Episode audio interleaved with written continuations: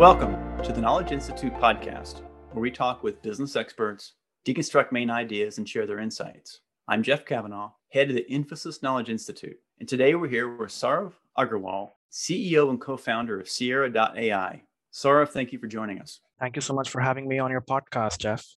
What is unique and different about what your company's trying to do, your mission, or maybe your um, your value proposition compared to to others? In the simplest format, we are an AI and robotics company that helps warehouses and manufacturing facilities digitize their forklift fleet and prevent accidents using computer vision and IoT sensors. Our benefit to our customers is to make their operations safer and more efficient.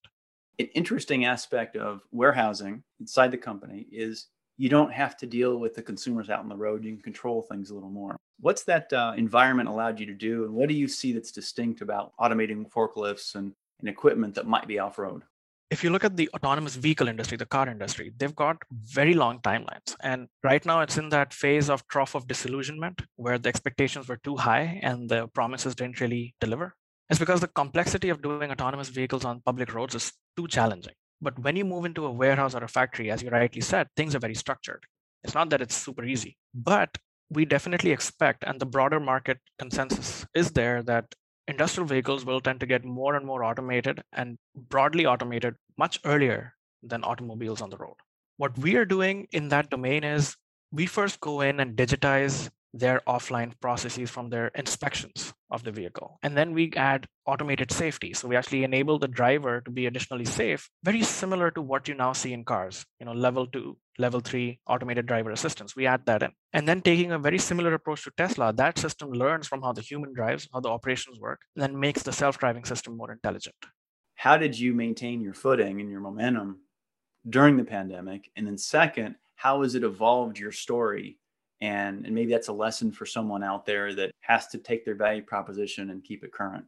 It was a challenging time for sure. The pandemic, when it hit in the investment community, it was called the, the nuclear winter of sales. Industries stopped spending money for a while. So there was about six months of real radio silence from customers because they were trying to figure out their own situation what we had to our advantage is that we are agile, we're a startup, we are nimble, so we can adapt to changing situations pretty rapidly. Just before COVID hit, we had started picking up a lot of bigger orders. So we had a rich customer pipeline and orders to fulfill. So we went through with that. And in that time frame, while the industry and the broader market was trying to figure itself out, trends started to emerge. We had 20, 30 levels of demand with infrastructure that was, you know, I dare say at 2010 levels. And these businesses, these warehouses and factories were now under immense pressure if you think about it, they need more people to fulfill higher order volume. At the same time, not enough people are able to come into work. So it created the perfect storm for them to start thinking about digitization, automation.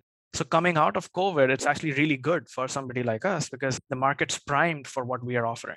How's the value proposition evolved? And maybe what's a lesson that someone else can take whenever they have to think about their own value proposition and keeping it current? So when you start a company, you first go with a certain thesis in mind and you take it to the market. And you soon realize that in some places your thesis is right, and in other places it doesn't really match what the market is looking for immediately.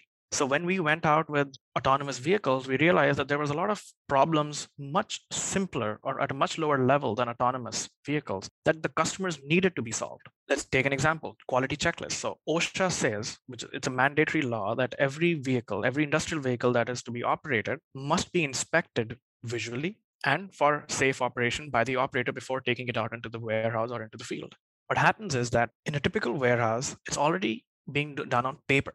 And what happens is that the paper either gets lost or doesn't get reported, or the operator will not do it throughout the week and then come in on Friday, print five sheets of paper, fill it out, and give it. And then management spends about an hour a day trying to turn that paper into an Excel sheet.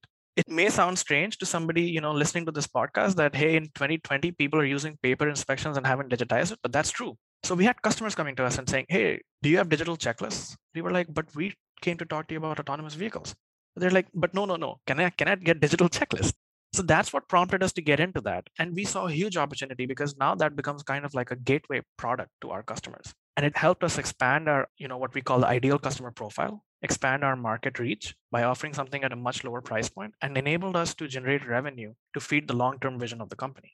You know it's interesting with sales people buy hope of gain or fear of loss. Of course the gain is more revenue or less cost. The avoidance of loss is with regulation you mentioned osha so can you comment on on how that plays into your business plan or at least your go to market for a particular offering?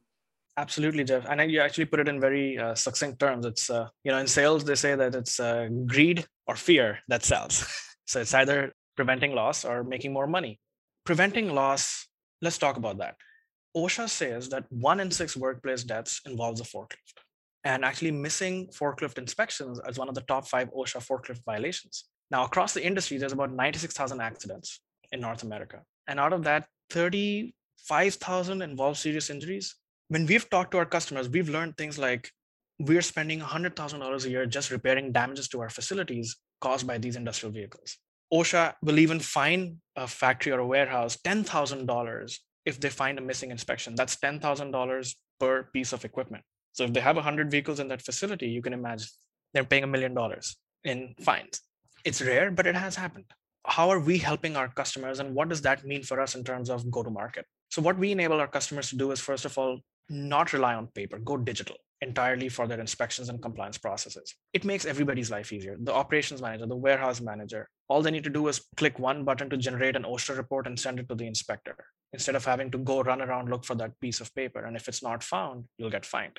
It's wonderful for the maintenance person because now here comes the saving money part if you find out about a failed inspection, which could mean a mechanical failure or an electrical failure on a vehicle, and you find out as soon as it happens, you can repair it versus when it gets extremely broken down or, or you know too bad to fix. So it's things like that that add up. So what we did is using this information from our customers, we worked out a go-to-market plan. We realized that it's really three kinds of people in any big organization that end up working with us. It's the people in operations, the people who run the facilities, the people in environment, health, and safety, and the people in engineering slash innovation. The people in operations control the money. They have the biggest budgets. So we say that these are these are the decision makers. They have to get the value as soon as possible. And then there's the safety people who act as the champions. They're always out there looking for new ways to improve safety. They may not have the biggest budgets, but they influence the business. And if an accident happens, their job is on the line. So they're incentivized to make sure an accident never happens. So what we ended up doing is using this information, we created a go-to-market plan where we target the safety people and we educate them on what we call a five-step strategy to forklift safety. And it's a purely education-based approach. And from that, we work our way backwards to, okay, what strategy works for you? What's your forklift safety score? What are the gaps in your current processes? And then we bring in the operations people because the operations people can just look at the gaps and say yes yes yes that's my problem. Can you fix it?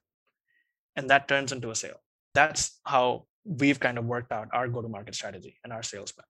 Digging a little deeper i think supply chain has emerged i think it's safe to say from the shadows where before it was very invisible people focus on on the product maybe the money or the customer experience. In that supply chain set of processes or flows what about the warehouse? And what about that critical link of making sure goods that come in and go out? Do you see enough visibility there? And what steps are you taking to raise that visibility to more executives? Those are some of the things that we're looking to get into. There's things like inventory counting. A warehouse is like a city in and of itself, right? We've been into warehouses that are 2 million square feet that operate 24 by 7, 365 days a year. And there's, you know, there could be two or 300 vehicles operating at any point in that one building. So what's happening is constantly trucks are coming in, unloading goods. Those goods are being unloaded from the truck using a forklift and then putting into some kind of a rack or storage area. And then an order comes in, the warehouse management system figures out, okay, which operator should get that order. That operator drives a vehicle and takes that order out and gives it out. The kind of problems these warehouses face is a lot of time inventory does not get put in the right place. Lost inventory is a multi billion dollar a year problem things that we are looking to get into is how do we use computer vision to get insights into where by scanning barcodes where that inventory is and then telling the shift manager or the operations manager or the decision makers on a day-to-day basis hey this inventory is actually not supposed to be here in rack a. It should be in rack b. Today we are already telling these managers and decision makers how many times did a industrial vehicle get close to a pedestrian and almost have a near miss? How many times did they actually hit something and damage something how many failed inspections are there? Why did that inspection fail? And we can then inform the right person with the right piece of information to either take right maintenance action, to take corrective coaching for an operator who's driving very dangerously, or maybe, hey, somebody needs a drug test because they're having too many impacts today. They're hitting things. What's wrong? We can do all of that today.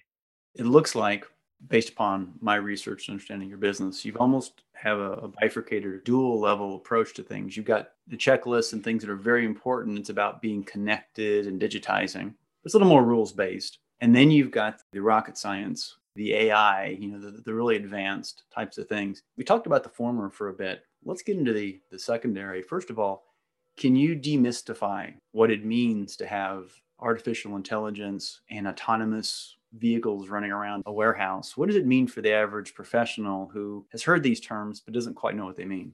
Absolutely. So AI is a broad term, right? And it's been used in to define a lot of different things. But in the context of a warehouse or even a factory, and when we talk about industrial mobility, industrial vehicles, what we're really talking about is a vehicle that has the ability to drive without an operator in it, that has the ability to get an instruction. For example, go to location A, pick up pallet number 565 and take it to location B and then go do something else.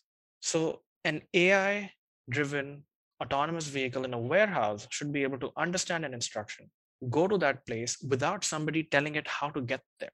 So there has been warehouse automation and factory automation since the 60s, since the 50s. There actually have been automated forklifts in the market for a long time.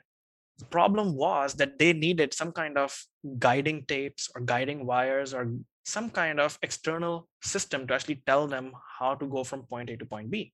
Today, we have the ability to take a vehicle into any warehouse, drive it around the warehouse, and build a map of that facility. And then the vehicle can itself figure out how to go from point A to point B. That's the game changer. That's what enables these decision makers, the warehouse managers, to be hands free, to not have to constantly monitor and babysit the system. How much of an improvement or how much of an edge is it that you can control the environment. Like you've got a roof or a ceiling and you've got fixed points as compared to throwing one of these forklifts out on a highway or open road. That's an interesting way to put it. So in the open environment jeff an autonomous vehicle has to deal with rain snow kids running into the street somebody's dog running out of their house and coming onto the street even wild animals. In a warehouse or in a factory there's none of that the good thing is that the people who work in a warehouse or factory can be trained to coexist and cooperate with the automated equipment. In a warehouse, there can be well defined pathways for the vehicles to travel and for people to walk on, for automated vehicles to go on and non automated vehicles to go on. So, those are a lot of good things that can be done. But the challenge is that as soon as you put non automated things in the same environment as automated things, so you know what I'm getting at, as soon as you put people in the same environment as automated vehicles, there's potential for things to go wrong. People don't always follow rules. People may want to do horseplay and jump in front of the vehicle to see if it stops. They may not even look where they're going or not walk in the pedestrian walkways. So that's why, although the environment is definitely more structured and there's less environmental issues like you know, extreme sunlight or rain or snow, you're still dealing with people. And whenever you're dealing with people, you cannot forego safety. So safety comes first. What are the three things that you might convey to a to a business leader who's thinking about industrial automation, industrial mobility, and maybe taking steps towards automation or, or autonomous navigation? When talking to a business leader, I like to always put things into three buckets why, what, and how. So let's talk about why, what, and how from the perspective of industrial operations. Why are you looking at automation? Is it because you have a shortage of people, or is it because you think people are too expensive? Because when you define the problem clearly, you ask the right question, then you can define the solution. So you have to start with the why. So when we talk to our customers, for example, we ask them, hey, why are you talking to Sierra AI? We've heard things like, oh, well, you know, we're tired of paper being littered across our warehouse floor. Or we're tired of, you know, forklifts driving into racks and damaging millions of dollars of customer product. That's why we came, we're coming and talking to you. Now, once you define the why, why you're looking into automation, why you're looking into digitization, then define the what. What can you do? Maybe you are only looking for digitization, moving to the cloud, because that's where you're not even in the cloud. You may be using on premise servers. What happens is a lot of these companies, they can get to the why, but when it comes from jumping from the why to the what to the how, they get lost in what to do because they get confused. There's so many options there. And the bigger the corporate, the more confused they are about what they should be doing. There's so many stakeholders. So, what I recommend to business leaders is when you come to the what part, don't have one what define bets that you can take in your business because you have a clear vision of what problem you're trying to solve, why you're doing this. What can you do to solve this problem? You may not know all the answers today. So define bets, take strategic bets. In Jeff Bezos' own words, don't take bet the company bets, don't bet your entire company, but take small bets, but take lots of bets and iterate and learn. And as you learn from these bets and you understand what works and what doesn't, you can get a clear picture and understanding of how to implement to get the what you need to answer the why. So at the end of the day, my two cents to business leaders is take bets, don't be shy from taking bets, and move fast. I think that speed element is not just to be agile, but also increases resilience because you can make lots of course corrections. Great advice. And everyone, you can find details on everything that Saurabh said uh, and more on our show notes and transcripts at infosys.com slash IKI in our podcast section. Saurabh, thank you so much for a great, thought-provoking, and highly interesting discussion. Thank you for having me, Jeff. Everyone, you've been listening to the Knowledge Institute, where we talk with startup leaders, deconstruct main ideas, and share their insights. Thanks to our producers, Catherine Burdett, Christine Calhoun, and Dylan Cosper. Until next time, keep learning, keep sharing.